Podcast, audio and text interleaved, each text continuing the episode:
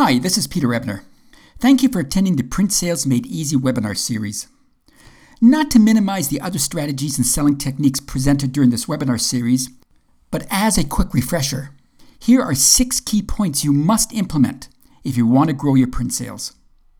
Number one, take a strategic approach to increasing your sales. Don't just say, I want to increase my print sales. Spell out exactly how. What steps will you take to increase your over counter sales? If you're planning to reach out to neighborhood business owners, set aside a specific time for this activity and stick to the schedule. For example, for the next three months, I'll spend from 9 till 11 every Monday, Tuesday, and Wednesday calling on neighborhood businesses. Remember, a haphazard approach to growing your print sales does not generate haphazard results. It brings little or no results. Number two, engage with everyone that walks into your store. The small business owner that spends a few dollars at your store on shipping or copies often walks across the street to his printer and spends hundreds and even thousands of dollars on brochures, flyers, and postcards. These orders can be yours if you engage with your customers. So make sure that every staff member that deals with customers has memorized the six engaging questions and make asking for a business card a habit. Number three, stop selling printing. Every business owner you talk to is already dealing with a printer, and the vast majority, 75 to 80%, are happy with their existing supplier. So why should they order from you?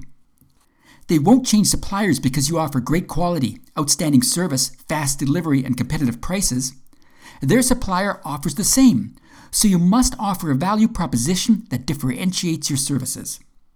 Keep in mind that business owners don't want brochures, flyers, postcards, door hangers, or any other printed material. The only reason they invest in these products is because they're looking to increase sales, generate leads, gain market share, enhance branding, and drive more customers into their store. So focus on these benefits instead of printing. Number four, Get permission to change the specs. When a customer asks you for a quote and you quote the customer's exact specs, you're forcing the customer to base the buying decision on price. And as you know, no matter how competitive your quote, there's always someone willing to print the same job for less. But you can differentiate your quote and consistently land the account even when yours is the highest quote when you get permission to change the specs. Number five, Give the customer a reason to order today.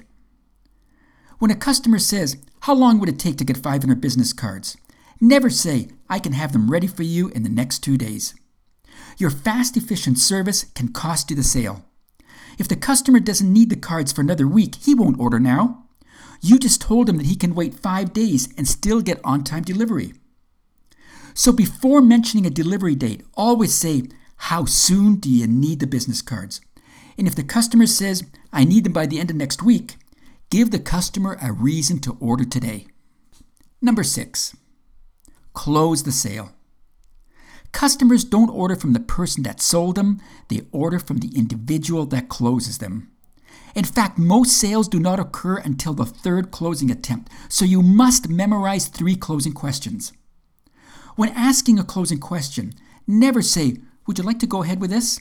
Instead, make it easy for the customer to order by closing on a minor insignificant point. Your business cards will be ready next Friday. Did you want to pick them up in the morning or the afternoon? Implement these six strategies, and you'll be well on your way to growing the print sector of your business. And if you have a question about print sales, sales management, or hiring print salespeople, please don't hesitate to give me a call. My direct line is 905 713 2274. Wishing you all the best.